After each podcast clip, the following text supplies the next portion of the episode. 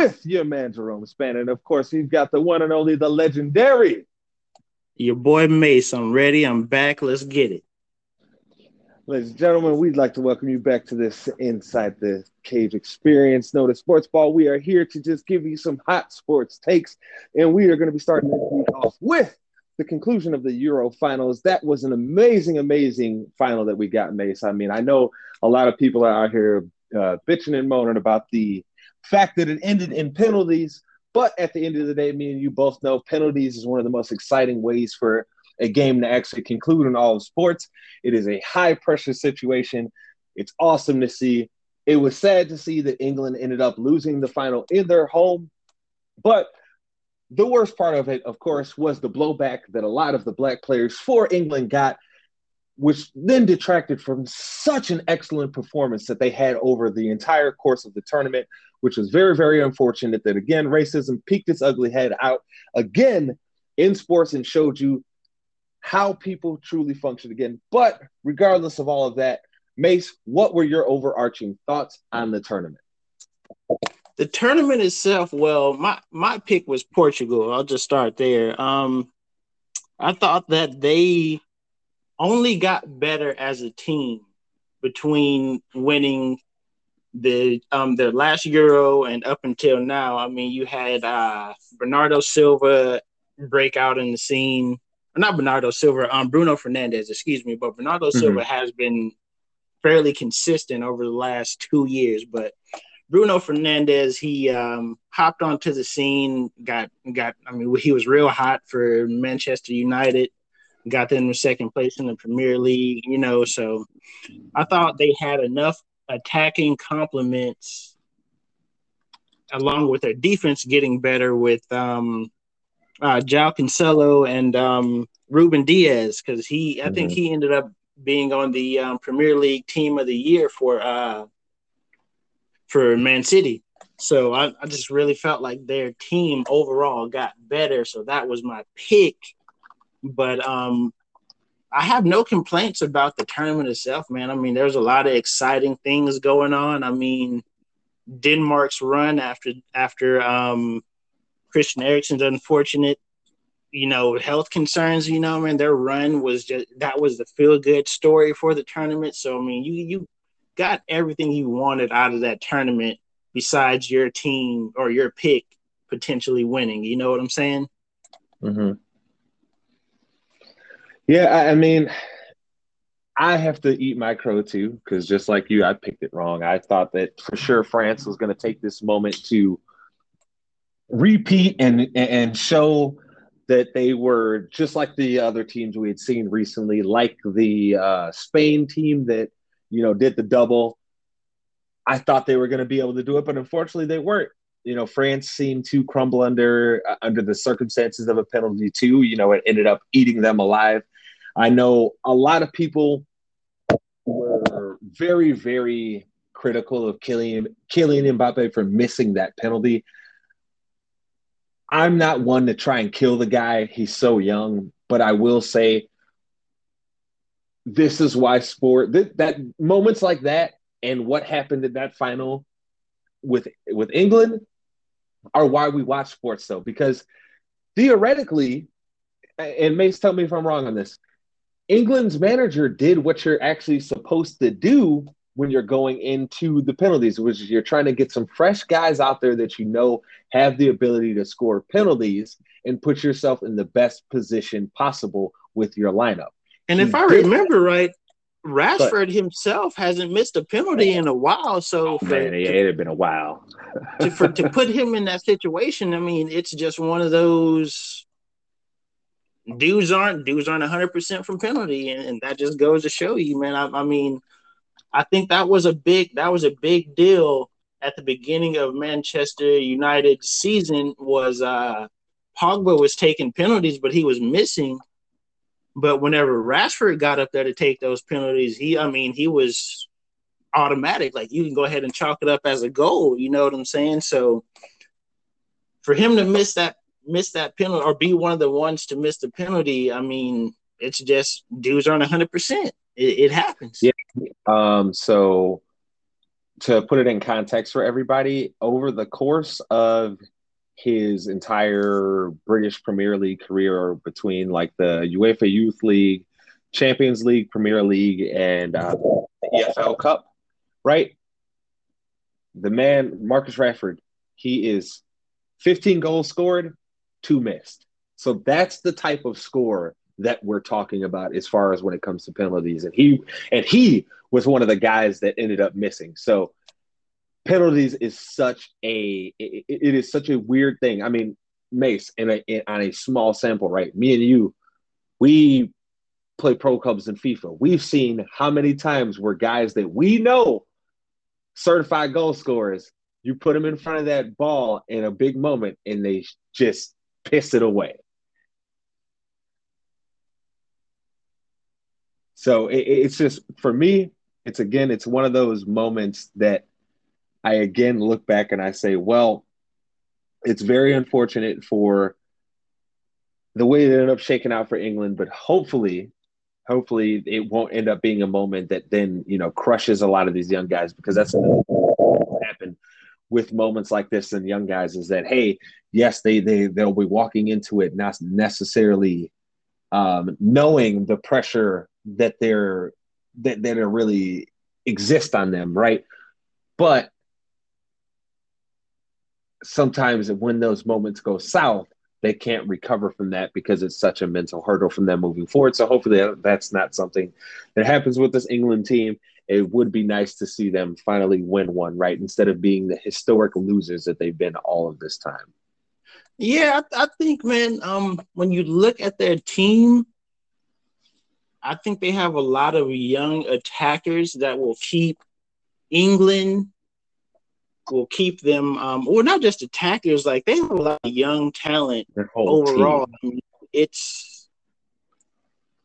you don't think you don't think of youth when you think of England's international team you know what I'm saying you don't think that their best four or five players are all under 25 I mean, from what Harry Maguire, their their center back or whatnot, between him, their attack is between Marcus Rashford, um, what's the other young guy's name? One of the other, not Jadon Sancho, the other guy that missed a penalty too. That that got oh this whole goodness. going because all only the black players had missed their penalties and stuff. You know. Um, um give me a second because I, I don't want to butcher his name. so give me give me one second. I got you. I'll pull it for you. Give me one sec.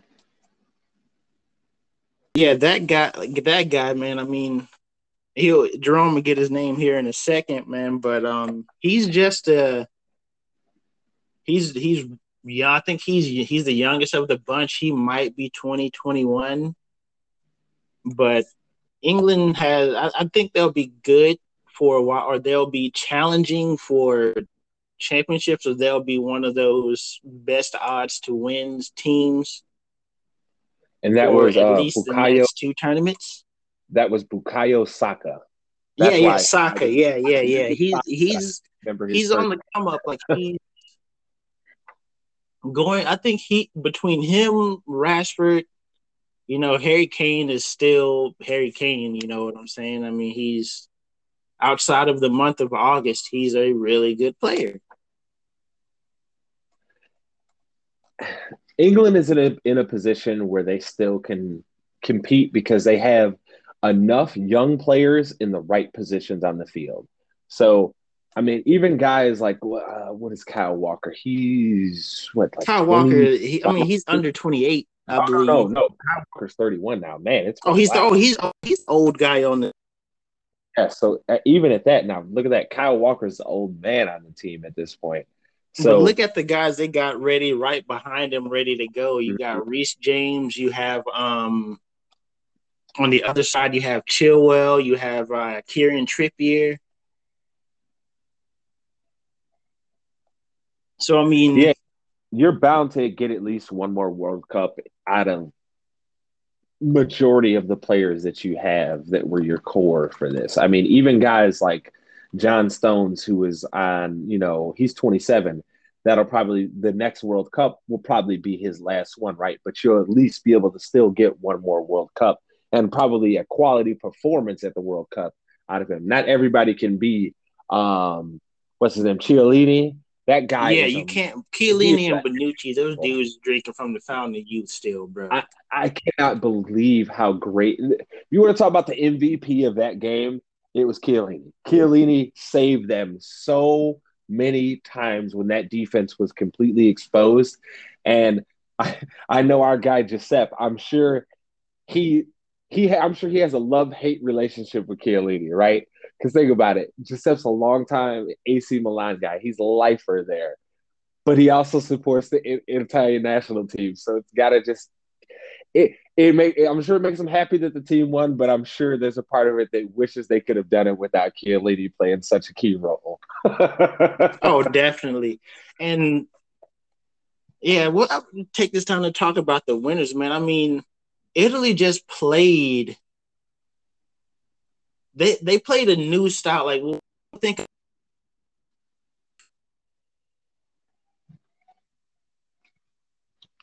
they're they're normally thinking of three at the back, from what I from from what I think of three at the back, and trying to push forward all the time. That that's the Italy that I remember for the, for the majority of my life. For those that haven't really watched a lot of international football, to typically Italy is not. Um, I don't want to call so, yeah, defensive. man. I mean, the, it was it was surprising. Don't I mean? Don't get me wrong. I understand that Italy does have some ballers on that team, but like, if I were to, if I were to list my, give my list, or anybody else was to give their list, who are their tournament who do they think besides who they want to win like who is their tournament hopefuls like who are the guys that are teams that you think can really win this team. I'm pretty sure everybody was listing Italy maybe maybe as their fifth team that could possibly win. But I mean, it was one of those where they just played well for the entire tournament. Like there was no there was no like Italy came out of nowhere. They started out good and just kept it going for the tournament. And and I mean, um, for me, the the person outside of Chiellini that stood out for me was uh, Jorginho. I mean, he really had that that midfield. I mean, you rarely see the you rarely see the guys who are the um the offensive catalyst but then they not also be a defensive liability. And I think Jorginho has transformed himself. He's not athletic. Don't um, don't let me sit here and and and make y'all think that I think that this guy can just cover the entire field, a um, Kanté or something. But he's in the right spot on defense to make sure that that offense is going to be ready to roll as soon as they turn the other other team turns the ball over. And, and to me, that was the performance for Italy that just put them over the top. Yeah, you know, I, I was at the end of the day, and Italy um, was very Italy was impressive with their performance.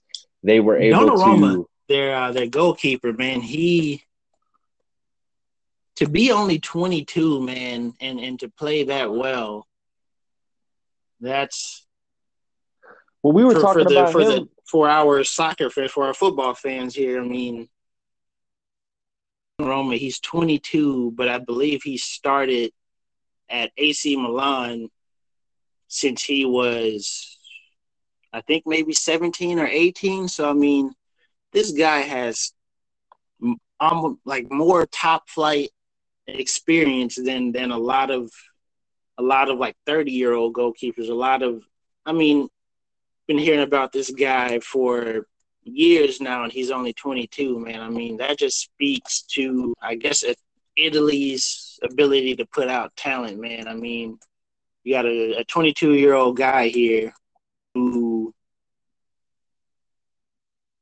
to the top in clean sheets for the tournament man. I mean he really anchored that defense along with Chiellini and Bonucci, man. I mean, they they were Italy was just a solid team in this tournament, and it it really for me, they came out of nowhere and they just really took the tournament over, man. I mean, much more to say about that team, man. I mean, it was a complete surprise to me. Like I said, my pick was Portugal. Like I said I never counted out France, but I just Italy did not seem like the team that was going to win that tournament to me. So to put it in perspective for those that don't understand what Mace is talking about, Donnarumma ended up being the second youngest goalkeeper to ever debut in Serie A. He was only 16 when he broke in and was immediately their starter and has been one of the most promising young players in the world. Who's going to end up benefiting from this? I know some people are probably getting, you know, wondering in their minds that are football fans who's benefiting. Well, it's obviously it's Paris Saint Germain.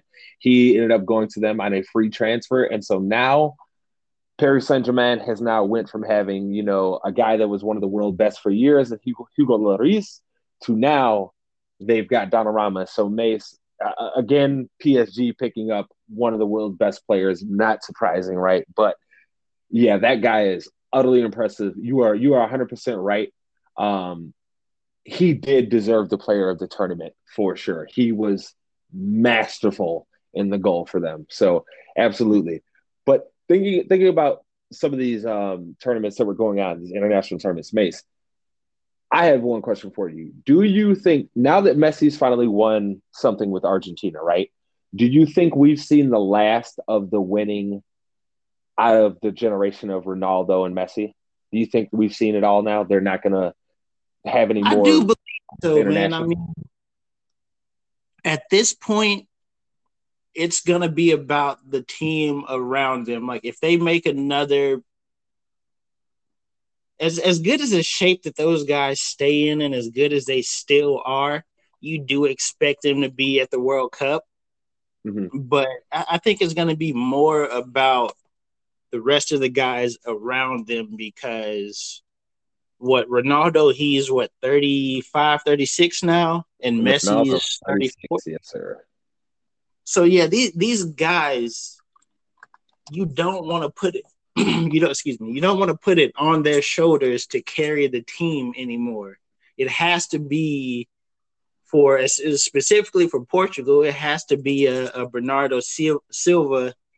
It has to be a Bruno Fernandes, an Andre Silva. It has to be Ruben Dias. Like it, it those guys have to put Ronaldo in a position to okay the last 15 20 minutes this is my time let me go ahead and get us a goal because you guys have kept us in it this long mm-hmm. and and for argentina i mean i mean Paulo Dybala, he's basically falling falling off the side of the cliff, man. I mean, he was, he was touted as Argentina's savior because Di Maria and Aguero weren't getting it done for Messi. I mean, people thought, you know, what I'm saying people thought Paulo Dybala was going to be his Robin, basically, or or his guy to put Messi in a position to where he only has to give you 20 minutes of magic. You know what I'm saying? Like he mm-hmm. doesn't have to all game give it to you. Well, so I'm. So okay, all right. So both teams, both teams are already qualified for the World Cup next year. So let me ask you this: Do you see either team making a potential deep run in the World Cup next year? I do see it because I'm like I said, Messi and Ronaldo. You can't count those two guys out for for a tournament for a two week span under under the right circumstances, who can really stop those guys when they're when they're fresh, fairly healthy? You can't. I mean, these these guys play football all year round. So I mean, who's really healthy? You know what I'm saying? But so, but let me ask you this: Doesn't it concern you that the tournament is going to be taking place? From November 21st to December 18th instead of its yes. normal time of the summer. Yes, that instead is now in the middle of the season instead of even allowing these guys to have a couple weeks off before they go and play World Cup football. Yeah, and it, it's crazy how Qatar even. I mean, we don't. Want, I don't want to get into football politics here, but man, the way that Qatar even won this World Cup bid, man. I mean, to have a place with that type of climate win the World Cup bid, knowing what it means for the football seasons for all across all leagues, you have to take this thing from a summer event where a guy had okay, their season's over with, they have a few weeks to get ready, to now it's it's okay, November, shut it down because we got international and and because you I mean you, obviously you can't play that much football in in the summer months in in Qatar. I mean, you're in the Middle East, you're in the middle of the desert. Like it's so, it. For those that understand, you can't do that in Qatar. Even in the time that they're going to be playing the tournament in November, December, it's still going to be basically like 84 every day as a high. Um, in November, like towards the end of November, it's still in the like the highs are still in the 90s. So it's still not going to actually be like the best weather because it's still you're in desert weather. It's you know it's awful, awful, awful weather. So yeah, um, I, I think I think this World Cup, man. I mean, I don't think you can consider. I, I think I think the weather will play a huge factor, and the time that they're playing will be a huge factor mm-hmm. because we i mean as as football fans these guys play basically they start usually the the the quality of the games don't really pick up until you get to those winter months you know what i'm saying like these mm-hmm. these dudes aren't aren't meant to be out there running for an hour and a half and potentially longer every game in 80 90 degree weather. Like that's not what you want in a football match. I mean obviously they're going to give the guys the water breaks and all that but it's it i, I think this is going to be one of the the flukiest it's going to be one of those where a team you're really it's really going to come down to who or which team can can manage the heat the best. Mm-hmm. I don't disagree with you at all. Um, and you just and it's going to come down to a lot of luck of seeing who what players don't end up catching those early season you know injuries that may end up keeping them out because like we said it's going to be in the middle of the normal professional club football season and that's going to be a rough go of it for everybody but that's always next year but we do have something real spicy going on right now, and that's currently an NBA Finals that is tied at 2 2 currently. Now, Mace, the series started off kind of a rough go of it for the, the Bucks, one could easily say, right? I mean, we, between game one and game two, we were looking at where Giannis was basically out here putting his putting the team on his back, and we were watching the team let him down. I mean, I know specifically we can talk about game two when Jrue Holiday at the end of the, the first quarter was I believe that was game two. He was three for eleven. Yeah, you know, mean, game it, two. Game two was the game where um, Jrue Holiday and Khris Middleton were just had off games. Man, they were awful in that game. Okay, they they, they were both very very awful. But regardless, it's the um, the Bucks have managed to rally now and get the series tied. Giannis has continued to perform at an extremely, extremely high level. I mean, outside of game four, every game this series, Giannis has balled out of control. I mean, it, what game game one he had 20 and 17 and then 2 and 3 he had over 40 points. You yeah, know, I think so, he was like 40 and 15 for both of those games like Yeah, so Giannis is you know, he's really done what he is needed to do. Now that the series is tied at 2-2, obviously the Suns hold home court advantage, right? So if it goes 7, we're going to end up getting two games in Phoenix knowing all of this and seeing how the series has played out so far, and the fact that it seems like Milwaukee has gained a little bit of confidence here, especially with Middleton. Middleton really seems to have seen, seemed to have gained a lot of confidence and knowing that he can still go out there and score the ball on this team. Who do you think's closing this series out as the NBA champion, Mace? Th- this was tough, man. Because I mean, th- this is one of those. I don't think anybody can sit here and say they have or they know or they have a good feeling about either team just being completely better than the other. I mean, this is probably one of the best finals that we could have asked for this year. I mean, both teams seem fairly matched. I mean, I personally thought that Milwaukee matches up better versus uh, Phoenix. Like after after Phoenix had already booked their ticket in the finals, you know what I'm saying? It was still Milwaukee, Atlanta.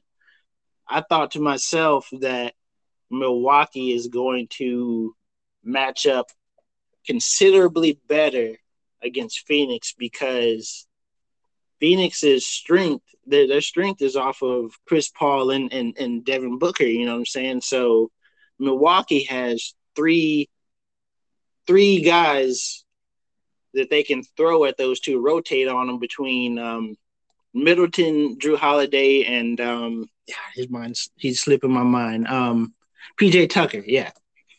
Between those three guys, they can throw a fresh body at those two the entire game. So it really comes down to the consistency of Middleton for me, man. I mean, if he's he doesn't have I mean he gave us the the the Middleton game like you know every few games Middleton just goes off on you gets you 30 40 points. So he gave them that when they needed it, but he's going to have to be considerably consistent over these three games because I mean Giannis he's going to Phoenix can't stop Giannis. There's DeAndre Ayton he's but he can't he can't keep up with him, not yet. And um horrible matchup for him. Yeah, he can't keep up with that man. I mean, he's he's bigger, stronger, and faster than DeAndre Ayton. There's really not much else you can you can do about that. Nope. And then you know DeAndre Ayton's in a bad position, right? Because they're asking him to do a lot against Giannis, and then Brook Lopez comes in there and pulls him out away from the basket, and it's like, good God Almighty, what is this guy supposed to do? I still I man, I, I want Chris Paul to get him a championship because you know his time is is is limited. You know what I'm saying? Like mm-hmm. I've thought highly of Chris Paul for a while, and I mean there's just certain guys you want to see win a title before their time's up, man. Because not not a lot of guys get that opportunity, man. I mean, and being 36, Phoenix is a good team, but there's a lot of good teams. There's going to be a lot of healthier teams next year. There's going to be better teams next year. So this to me feels like Chris Paul's got to get it done if he's going to win, because I, I Phoenix will probably be fairly good as long as he's there, but other teams are going to get better. So I mean, I don't just he's they're not clear cuts over the next two years as long as he's there to be back in the NBA Finals. So I mean, from that fan standpoint, from that feel good story standpoint, I want to see Chris Paul win a championship. But if I look at this as as just a basketball game, sit back and just enjoying the games, Milwaukee seems like they can outlast them. So I picked Milwaukee to come out of the East originally I thought it was going to be them in LA, right? I thought eventually LA would, you know, get healthy and get their stuff together. Obviously, I was clearly wrong on the on that part of it. But what I'm not going to do is that I'm not going to stop supporting um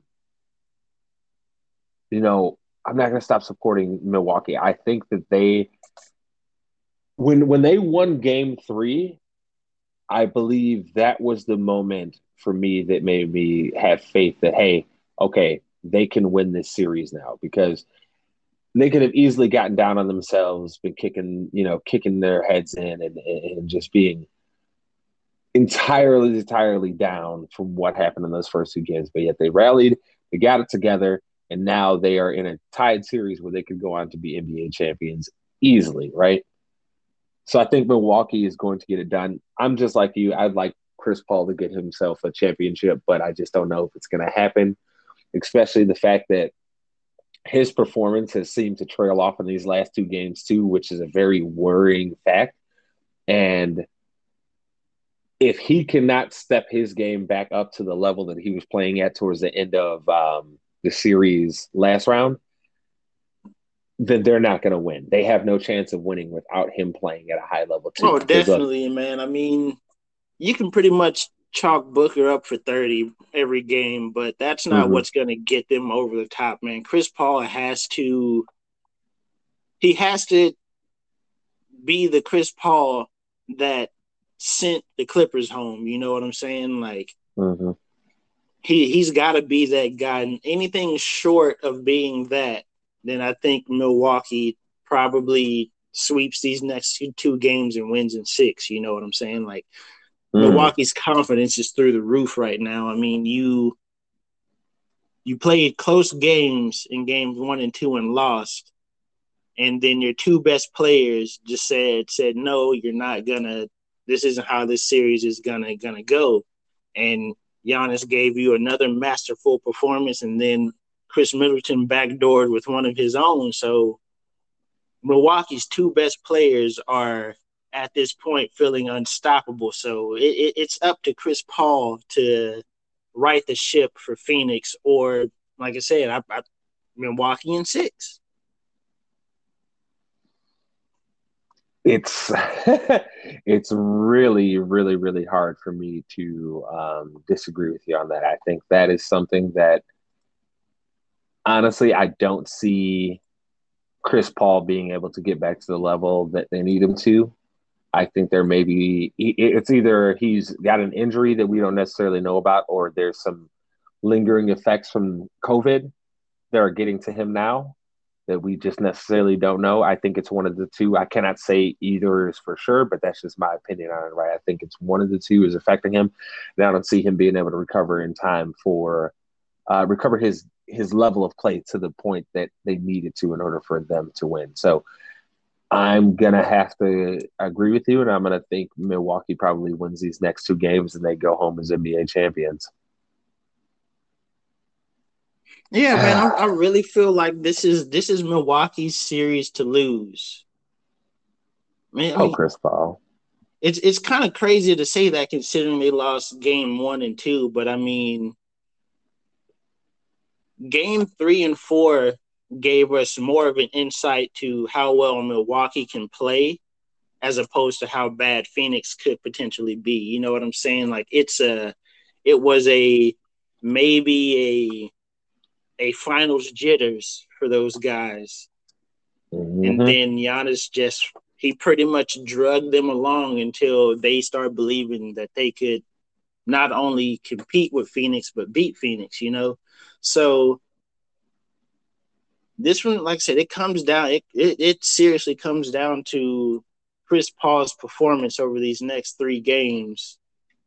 For me, like I said, I as a fan, I want to see him win one, but mm I just don't know, man. It's it's it's refreshing to watch a final and and not have a dog in the fight, and you can just sit back and and really enjoy games and and pick based off of what you're seeing instead of what you hope happens. Yeah, you're not wrong. Well, thinking of you know what we hope happens here, we're right around the corner from NFL season, and with that in mind, we're going to start our NFL conferences and division previews. And we're starting off this year with the NFC, and we are going to start off in the home division from Mace's Cowboys, the NFC East. So, Mace, after a rough season last year for the Cowboys, a lot due to injury, especially to Dak Prescott. The Cowboys now are the betting money line favorite um, via DraftKings Sportsbook. They are a plus 125 favorite right now to win the division. And that is pretty wild considering of how rough of a season it was last year and the fact that their defense really didn't get fixed. So Mace, we'll start our preview here with the Cowboys. How do you feel about the position that the team is in after where it ended last season with a lot of injuries, defense looking piss poor, and not fully sure what the direction was going to be of the team moving forward. Where where are you at now with the Cowboys? Um, I'm I'm gonna try to to objectively look at this thing because I mean, obviously, I hope my team does well. I'm I'm not gonna sit here and and be a Debbie Downer or anything like that, thinking, oh, there's to be more of the same. Even even with Dak out there, they were still losing fifty to forty and stuff like that. But objectively speaking, man, I mean, I believe they have gotten better defensively, but mm. it's uh one of those things where I don't think that team defensively is going to gel till halfway through the season because I mean they have another new coordinator. They they have a lot of defensive pieces that new a lot of new guys, not a lot of guys or a few guys coming back from injuries that are that they hope are still going to contribute. Mm-hmm. And it's uh I, I don't think it's gonna be one of those Dallas Dallas is gonna be the the surprise defense of the year. Like I don't Demarcus Lawrence isn't gonna give you 15 sacks again. um, I don't they don't I don't I don't see their cornerbacks being markedly better than they were last year. Like um the best thing that they can hope for is that Micah Parsons is as advertised and he's just gonna be a complete dog in the front seven and and making plays left and right for them. I mean that that's kind of like their best hope. That's best case scenario is that Michael Parsons is really just that guy, like he's that good. But um I do believe probably by mid season or something they may round out to a maybe middle of the pack defenses, which is probably really all you need if your offense is really good. Mm-hmm. So um, it's really their division to lose. Like we, I mean, the division's not very good, but it's Dallas's division to lose. I mean, obviously that offense can give you 30, 35, give you 30. Let's just say 30. They can give you 30. But your fear is that they're going to give up 40. but to that point, who has I mean, whose offense in the NFC East are you afraid of? Uh, nobody. who's I mean, who is who's Washington starting quarterback? Fitzmagic, baby. Oh, that's that that. Hey, it's hey man, it's magic. And then um, Philadelphia. I mean, I don't know what's going on over there, man. I mean, you looked at Philadelphia as a team that whenever that they were just a a, a Wentz injury free season away from from taking over that division. You know what I'm saying? Like that's what they that's what they mm-hmm. were a few years ago. To now, it's like what the heck is going on over there? There, they traded. They gave them all this money, trade them away. They um, the team is getting old. They're not infusing a lot of young talent, especially on defense. I mean, how much longer can Fletcher Cox put that defense on his back? Like, how much longer can that offensive line stay healthy, knowing that their best guys are close to the end of their career? Like, it's a Philadelphia. It's just when when everything goes right, I think they can be really good. They may they may be the team that challenge, but it's a it's a piss poor division, and Dallas may be the best of the worst. Well, thinking about that, well, how many games are the Cowboys going to win? With it being a 17 game season this year, how many games you got the Cowboys winning? I've seen their schedule. Ah, uh, man, it's uh... boy, it sucks for you guys. We got to start off the season with two rough ones at Tampa and then at uh the Chargers, boy, that's a rough go of it. Two great quarterbacks right away to start the year. Yeah, that yeah, our defense is really gonna they're really gonna be on their heels at the beginning of the season, man. It's uh it's gonna be rough, but I, I think they honestly I think he I think nine wins that division, but I think Dallas will be around uh, around a ten win uh, ten win team, man. I mean, so you think ten and seven? Injury, Are you willing to say it ten and seven? ten and seven. I'm willing to say it right here. Hmm. Fair enough. I'm inclined to agree with you. I think the rest of the teams in that division are not even close to being ready to be playoff teams. Look, Washington's defense is dogs, but as Mace said, we know the story of Fitz Magic. He goes from Fitz Magic to Fitz Tragic all day long. So we already know how that story is going to end up going. I mean, it. I mean, but, he can do that over the course of, of a of a quarter, man. I mean, he yes, can, he can give you two drives where you're like, okay, easy peasy, let's do it. And then after exactly. that, he'll give you two and a half quarters of just, oh my god, get him out of there, please. So, so Washington, I think they'll probably float around I don't know, maybe nine and eight. You know, I think they'll be Washington. Washington team. will be a hard out for any yes, team. They're, like, they're, you're not going to go out there and and have an easy time playing Washington because I no, mean, because they got too many dogs on that line. Look, I mean, that front seven is that front seven scares me. I mean, Dallas has had a good offensive line for a long time, but I'm nervous about Washington's front seven. I mean. Mm-hmm oh man, Chase Young, Montez Sweat. Then you got Jonathan Allen and and and those boys in the middle. I mean, there's really yeah, not much problem. you. They can create problems with four guys. There's not too many teams that can rush four and feel confident about their pass rush. And they're one Washington is one of those teams. They're they're one of the teams that they can send four guys at you and you don't have enough to block because you have to double team two of the guys. And once you're at that point, you don't have enough to block what's coming at you. It's over with.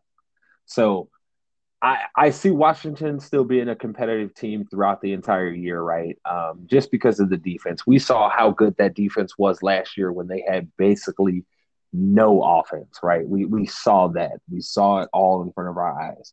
So I think they'll still be competitive. Now, when it comes to the Giants and the Eagles, I think they're both going to be pretty bad this year. The Giants, I don't believe in any of their skill position guys. I don't. I I, I don't be outside of Sa- Saquon Barkley. I don't believe in anyone that they have. I don't think Daniel Jones is as bad as what he may have looked at times over these first two seasons, right? I don't. I was somebody who I was very low on him, and he's actually shown me that he can be a fairly, um, at least serviceable to good quarterback for you, right? But I don't think they have the other things needed in place, like an offensive line or such an advantage at the skill positions that they're going to be able to succeed on offense. So I see them going through another struggle year. I think their defense should take a step forward, but I don't know. We'll have to wait. I think for them, it's going to be a situation where their defense is on the field so much yeah. That it, it, it, won't really matter. Like like they their defense has gotten better. They like I said, they're probably they, they probably have the second best defense in that division out mm-hmm. um behind Washington. But oh yeah, absolutely. I do. I, I think that that team's defense is going to be on the field so much. Like it's going to take one of those performances that we saw from from Dallas whenever it was um DeMarco Murray or or um that or Zeke's first two years. Oh, where you just have to be so much better at running the ball mm-hmm. to keep your defense off the field. Like you have to chew up so much time, so much clock to keep your defense off the field to give them a chance. But so to put it in perspective for everyone, gonna wear down, man. They're gonna be on the field so much. So to put it in perspective for everyone, um, Washington's defense gave up a total of 329 points last year, the Giants defense gave up 357. But here's where the the big difference is right here for why me and Mace especially do not believe in this team, and it's that offense. Last year there was only one team in the NFC East that scored under 300 points over the course of the season, and that was the New York Giants. And weird thing about it is, yes, Saquon got hurt, but outside of that, they were pretty healthy on offense. They were they were healthy enough because you know everybody gets injuries over the course of the year, right? They were healthy enough and they still couldn't even get to over 300 points. So I don't think that that um, New York team is going to be able to step up and be a, a real threat in the division. And Philadelphia, look, man, I'm rooting for Jalen Hurts. I hope he can have success there. But first off, I have no confidence in what your roster constitution was last year. And it's pretty much the same roster as last year because a lot of guys are on big contracts and they can't really make a lot of moves. And then on top of that, your head coach is not someone that instills confidence in me. Um, he he feels more like a comfort pick than he does feel like a pick that you guys are saying this guy will get us going in the right direction. I think it's going to be a real another rough season for Philly. I think they'll be lucky if they scrape out six wins this year, if you want me to be honest. And and it has nothing to do with how I think uh, they got Ruggs, right? Was it them that got Ruggs, or did they get Waddle? Um, I can't, can't remember. I can't even think about I that. Think they I got think right now.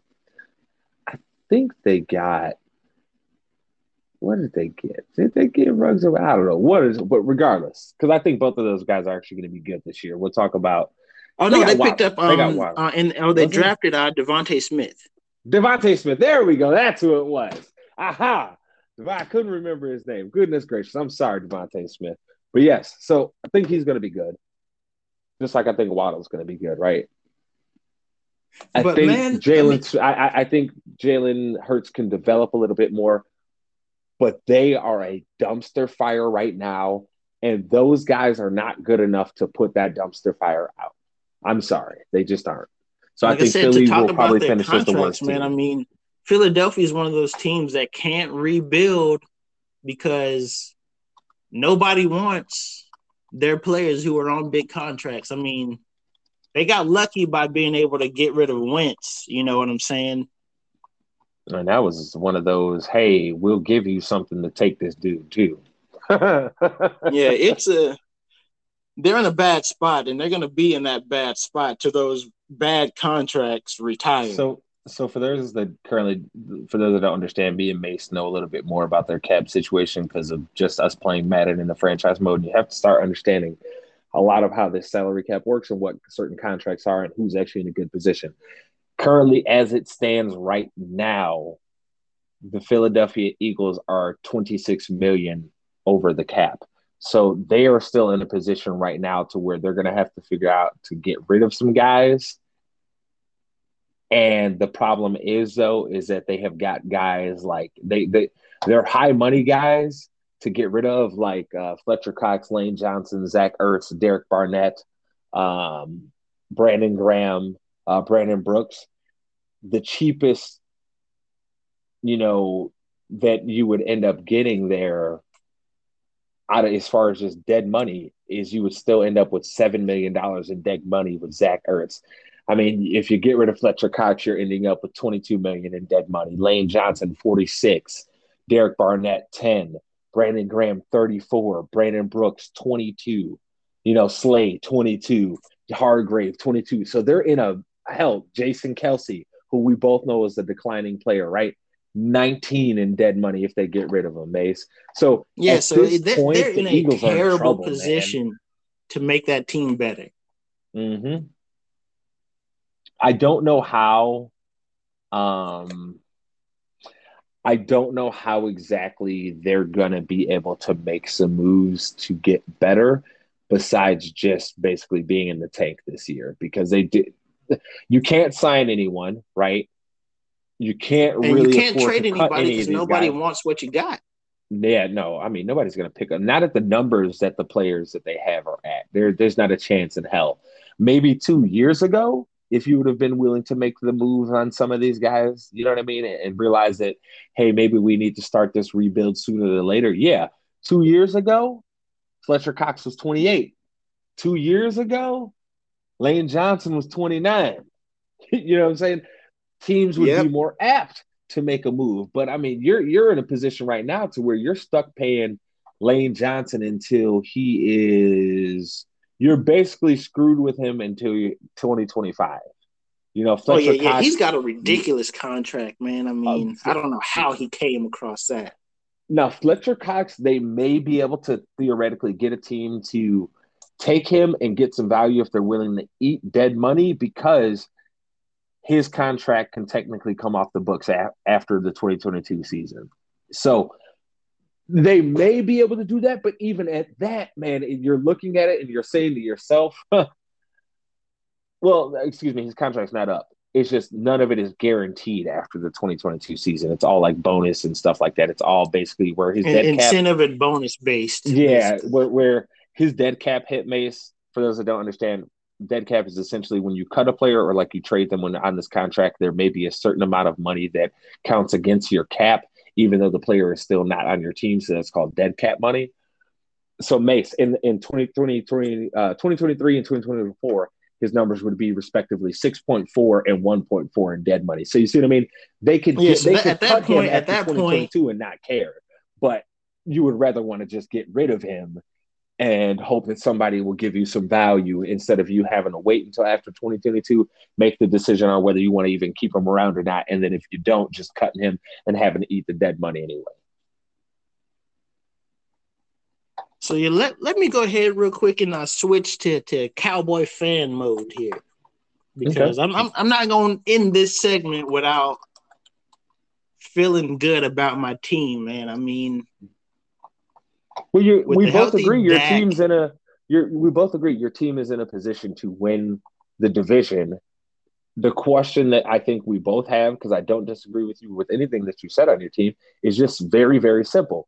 What is that defense going to be this year? Like I'm, I think I'm, it's weird. Like I understand picking Micah Parsons at, at um 11. I think this one they, they moved back to 11 or something like that. Mm-hmm. I understand that pick because we both have the same mindset of, especially first round, just go best available and figure it out, man. I mean, I hate when people pick for need in the, in especially top 15 picks, man. Just go best mm-hmm. available mm-hmm. and figure it out. Like this dude is good enough to fit somewhere on your team, make it work. Like I would say it um, over and um, over. A bunch of teams went need over best player available, and that's how the Rams have Aaron Donald. Exactly. I mean, you look you look at Denver's pick here. Like I don't want to go off top like off off of NFC East, but I mean they picked Patrick Surtain after they already had a pretty good secondary, and they just say, you know what, he to us, he's the best player. Let's get him we'll figure it out. I mean, you can't have enough guys that can cover. So, but would would it be fair to say that it, it almost feels like the Broncos are trying to build their defense back to front instead of front to back? Yeah, definitely. Because I mean, but how do you? Okay, so it, compare that to the Cowboys. Where so we know where the strong point is, right? More than likely on a team like the Broncos, right? Because it's pretty clear Von's gotten older. He's we don't know what he's going to be after injury. You know, we don't know, we don't really have all that much faith in Chubb. We both like the guy a lot coming out of college. We've liked him as a player, but we don't know fully what he's going to be, right? So we know that their strength is in their secondary. But with with the Cowboys, where is the strength in their defense, Mace? Because I've look, I'm looking at all three levels, and I do not know where there is a strength. I don't see strength there because I have questions about if Van Der Esch can stay healthy at all. Okay, I have questions about if Jaylon Smith can stay healthy too. So, w- where do you feel like their strength is? There is no strength other than hoping hoping Dan Quinn has the right scheme to take advantage of what his guys can do well. Because so what you're telling me is hope is their strength. that that listen, bro. Like like I said, I'm not I'm not gonna sit here and and be a delusional Cowboys fan. Like I understand what my team is, and mm-hmm. I can mm-hmm. tell you right now, if Van Der Esch is healthy, he can run sideline to sideline for you. Yes.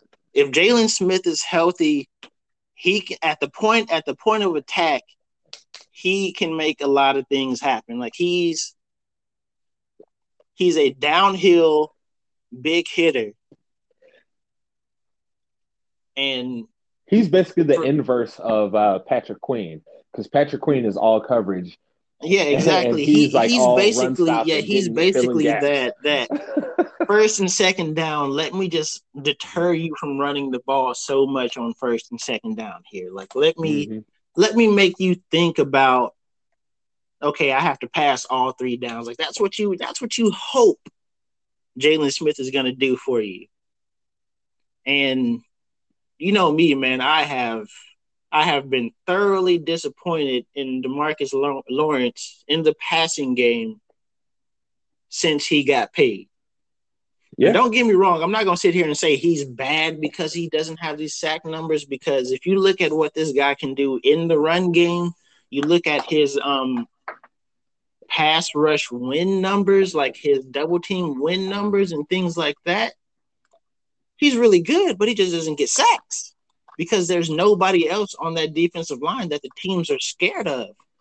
So it's like, okay, let's just go ahead and double team Demarcus Lawrence, give him a hard time, make him take longer to get to our quarterback, and we'll be just fine. Mm-hmm. So it's going to be one of those deals where I hate to say it, but if Randy Gregory doesn't get doesn't have it together this year, it's just going to be a whole bunch of the same for for Dallas. Because I mean, what Keanu Neal is coming off of an injury, Damontae Kazee coming off of an injury. Um, your best corner is a second year guy in Trevon Diggs, and and it's just it's gonna so, be rough. If so here's what here, here's what Mace is saying. Okay, so the top ten and highest pass rush win rate as a edge defender last season. Okay, you had Watt at 29, TJ Watt at 90, uh, 29%, Jerry Hughes 29, and then it goes Garrett, Burns, Bosa, Houston, Chase Young, JJ Watt, Harold Landry, and then Demarcus Lawrence. Then when you talk about um, the highest run stop rate as the uh, outside defender, right, as the edge defender, you've got Sam Hubbard, um, who was sneaky, sneaky good last year in the run for them. Like absurdly good. If he can get any pass rush, that dude's going to be amazing. Um, so Sam Hubbard, Brandon Graham, Arik Armstead, then number four, Demarcus Lawrence. So Demarcus Lawrence isn't a very effective player out there, but what Mace is saying is, is that yes, he's doing things right, but he needs him to get to the quarterback. He can't just have him win and not finish the play. He needs the win plus the finish. He needs the hit on the quarterback that's uh, either a hurry throw, potentially an interception, or he needs the sack. That's what Mace is saying. I mean,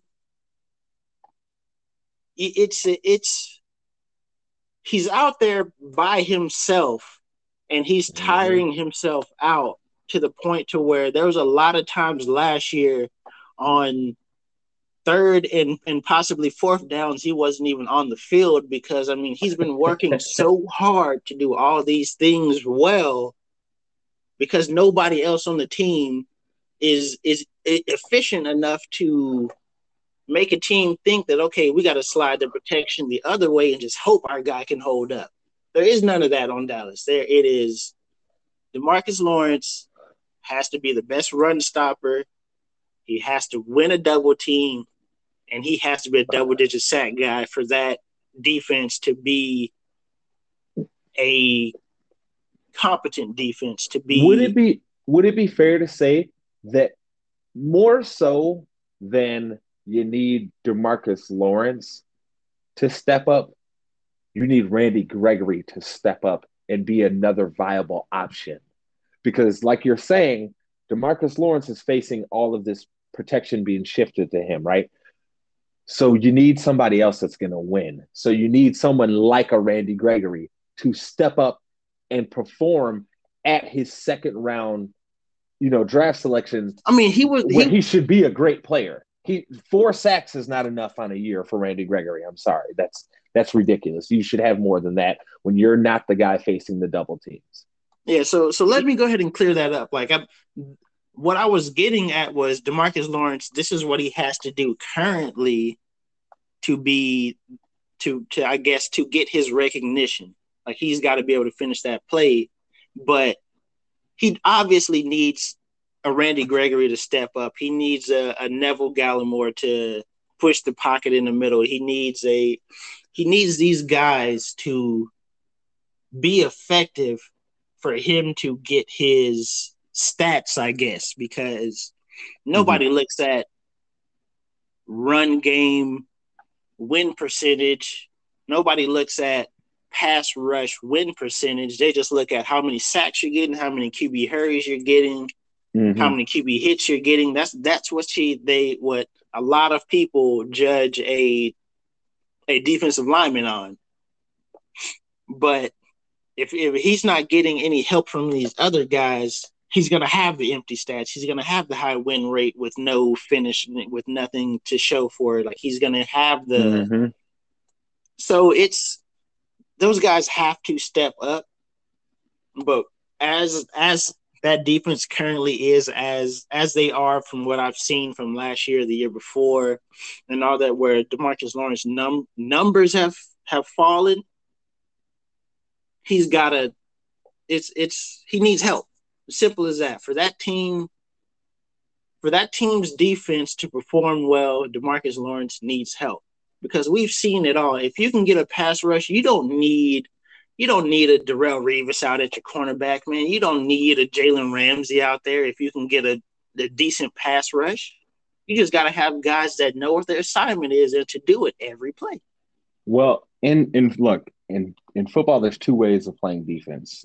You can do what the Patriots have been doing recently with, uh, especially since they've gotten Gilmore, which is saying we're going to overload you back uh, back in the front, right? So we're not going to have the most elite pass rushers, but what we are going to have is a bunch of guys. Uh, we're going to have one guy for sure that we can literally take and just blanket him on one of your wide receivers, take him completely out the game, and then we're going to make a bet the rest of our guys can handle whatever else that you put out there. So that's building back in back to front, or you could build front to back like the Washington has done, which is that you have young uh um sweat. What, what's the dude on the inside name? What's what's his name? They have uh, Jonathan Allen and Daron Payne. There we thank you. Jonathan um, Allen and Payne.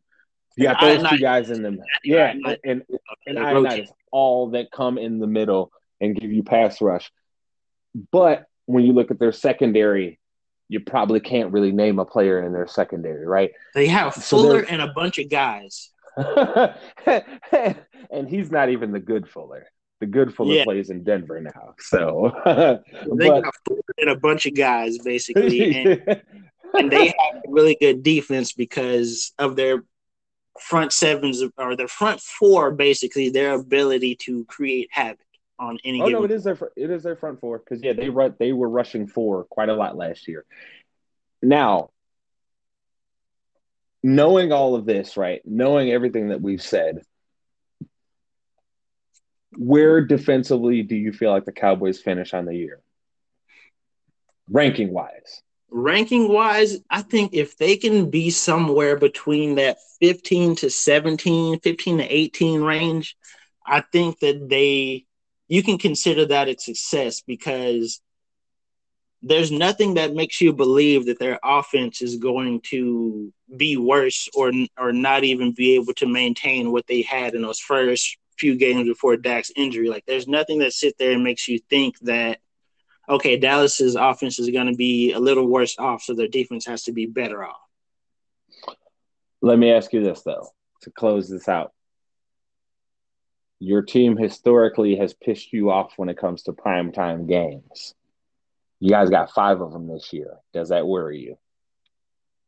It does because they need to earn those, man. I mean, because Dallas let, gets let me run them down to you. off of off of the strength of their brand. Like so, regardless so of what you say, man, Dallas has a lot of fans. So so so theoretically, looking at it, you guys really should win four out of the five, right? Because here are your mm-hmm. primetime games. You got week one against Tampa, you got week three against the Eagles, then you've got week eight against Minnesota, which is Sunday night football. Then you have week 13 against New Orleans, and then week 16 against Washington. You see what I'm saying? So theoretically, when you look at it, Dallas should go four and one through those games. yeah, we know how they are historically in these primetime games. So that worries you a little bit, huh? It does, man, because I mean, what has Dallas really done to earn these primetime games besides their marketability? Have a billion fans that are like I said that that's it, man. on I their mean, brand. They that the the brand is good. the brand is good. They can market themselves well. They they have a lot of fans nationwide, but you look at the product on the field and as a Cowboys fans that wants my team to be consistently good, they don't deserve those primetime games. it's, it's, it's, just as simple as that, man. I mean, mm-hmm. I need two winning seasons back to back. I need I need playoff. I need a playoff run. I need a. I need something, man. I, I don't need these feel good draft picks with a lot of hope behind them. I don't need that.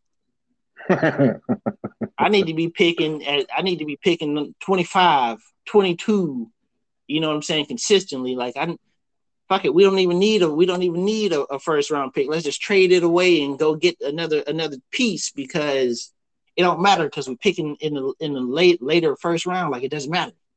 You know what I'm saying? Like that that's what I mm-hmm. want for my team. Like I don't want this I don't want the the Dallas hype train to take over again and again and again and again and again and again. I just want us to be consistently good. Well, thinking about things that Mace wants, we always like to dive in deep, deep, deep into the mind of a crazy man like Mason. Because you know what he brings? He brings you the madness. This is Mace's madness. All right, man. So check this out. I, I want I want our listeners to do something for me, man. We got to stop this Kyle Kuzma hate. I'm not here for it. I'm really not here for it, man. Like, I I I know what people want from him, given his first two years. Because I mean, the first thing people look at when they say when they see a young guy is is their points per game going up? Is their field goal percentage going up? Those are the first first things that we want to see a guy get better at, right? So, I mean, it, it, it happened for him. He did it, and then his role changes. What the team wants him to do changes, and you mm-hmm. can you can visibly see he had a hard time with it. I mean, he goes from a team with a bunch of kids on it where he can just go out there jack up shots with whatever he can just go out there with the with the bravado of a lion and just go shoot and figure it out later you know what i'm saying mm-hmm. so he got better at that you know let's see from year one to year two his field goal percentage went up um only six. from from 45 to 45.6 but his points per game went up you know what i'm saying like he gave you a little bit more, so that made people hopeful that he would continue to give you a little bit more. Mm-hmm. Not to mention that he was the guy that they kept. And what I mean by that is whenever LA traded the young players for Anthony Davis, Kuzma was the guy that, oh, we can't give up Kuz. We got to figure out a way to keep Kuz because he's going to be our guy. So I think that that right there, the whole we got to keep Kuz in this Anthony Davis trade is what really put the the expectation on this man to have people scrutinizing everything he does. You know what I'm saying? Like it's just mm-hmm. I'm not going to sit here and say he doesn't need to be a more consistent player, but when you go from being basically the only offensive option to now not only do you defer obviously you defer to LeBron, obviously you defer to Anthony Davis. You go from you go from from being maybe the sixth man to okay, they bring in Dennis Schroeder. Now you're option number four, maybe. Now you got Montrezl Harrell. He was just the sixth man of the year. So now you're down to option five on a team where you could pretty much just jack up shots and, and and figure it out later at the end of the game. You know what I'm saying? So the the stats will say Kuzma's gotten worse because he went from in the 2018-2019 season from a 18 points a game to to this previous season to being 12. So you look at that and you're like, okay, well, what has Kuz really done? I mean, he's he's a better defender now, better rebounder. He hustles. I mean, everybody on your team can't give you 15 to 20 points a game. Somebody's got to be out there diving on the floor.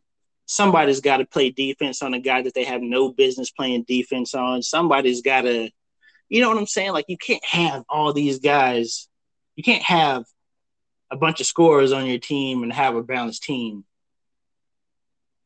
I mean, just let let the guy be, man. I mean, I'm I, this Kuzma hate is just it's ridiculous to me, man. I, I dislike it. I want him to be more consistent, but how many guys fifth option on their team can give you 13 and 6? He you're not wrong with the things that you're saying about Kuzma. I just think people become excuse me.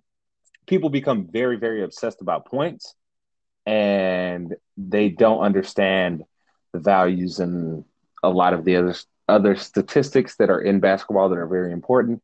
So yeah, I, I would agree with you. I think the the Kuz hate does need to stop because look, it wasn't necessarily that the Lakers even just wanted to keep Kuzma. That was the guy that they had to keep because they wanted Ingram and they wanted Lonzo. Okay, so at the end of the day, it's not Kuzma's fault that he's getting less touches, so he's not looking as as effective out on the court.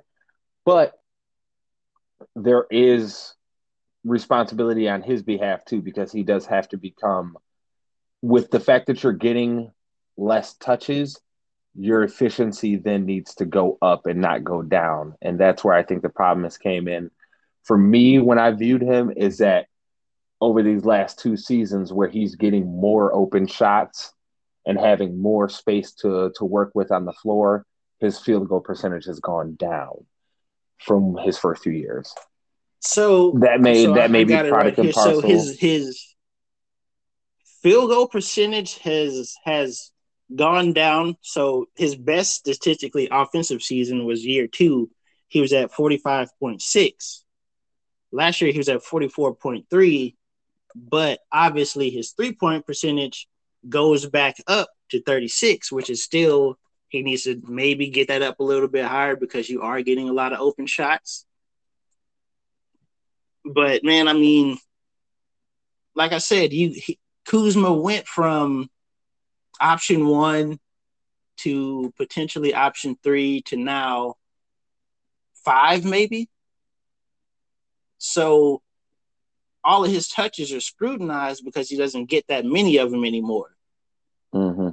He people people look at him and it's like, okay, you have to be wildly efficient now that LeBron and Anthony Davis are on your team. Like you make mistakes and your mistakes are amplified.